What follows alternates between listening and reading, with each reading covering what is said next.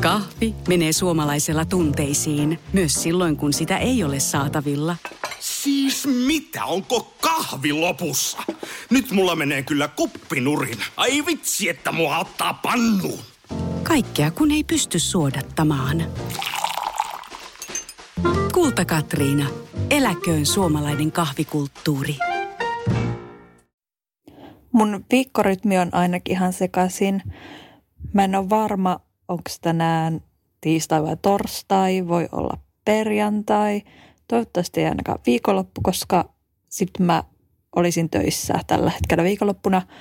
Mä oon huomannut sen, että mä kokkaan paljon enemmän kuin normaali arjessa. Mä myös syön tosi paljon enemmän, koska mä teen töitä keittiössä. Se on ainut paikka, missä mä pystyn jotenkin järkevästi istumaan. Eikä myöskään hirveästi mitään muuta tekemistä kuin syöminen. Silleen saa tauon töistä.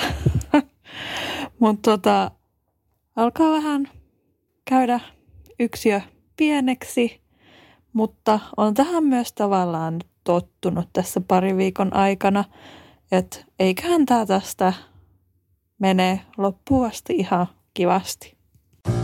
Kahvi on suomalaiselle myös valuuttaa. No mites? Paljonko sä tosta peräkärrystä haluat? No, jos nyt yhden kahvipaketin annat. Yhdessä me omaisuuttamme kahvia vastaan osoitamme hyvää makua ja pelisilmää. Kulta-Katriina. Eläköön suomalainen kahvikulttuuri.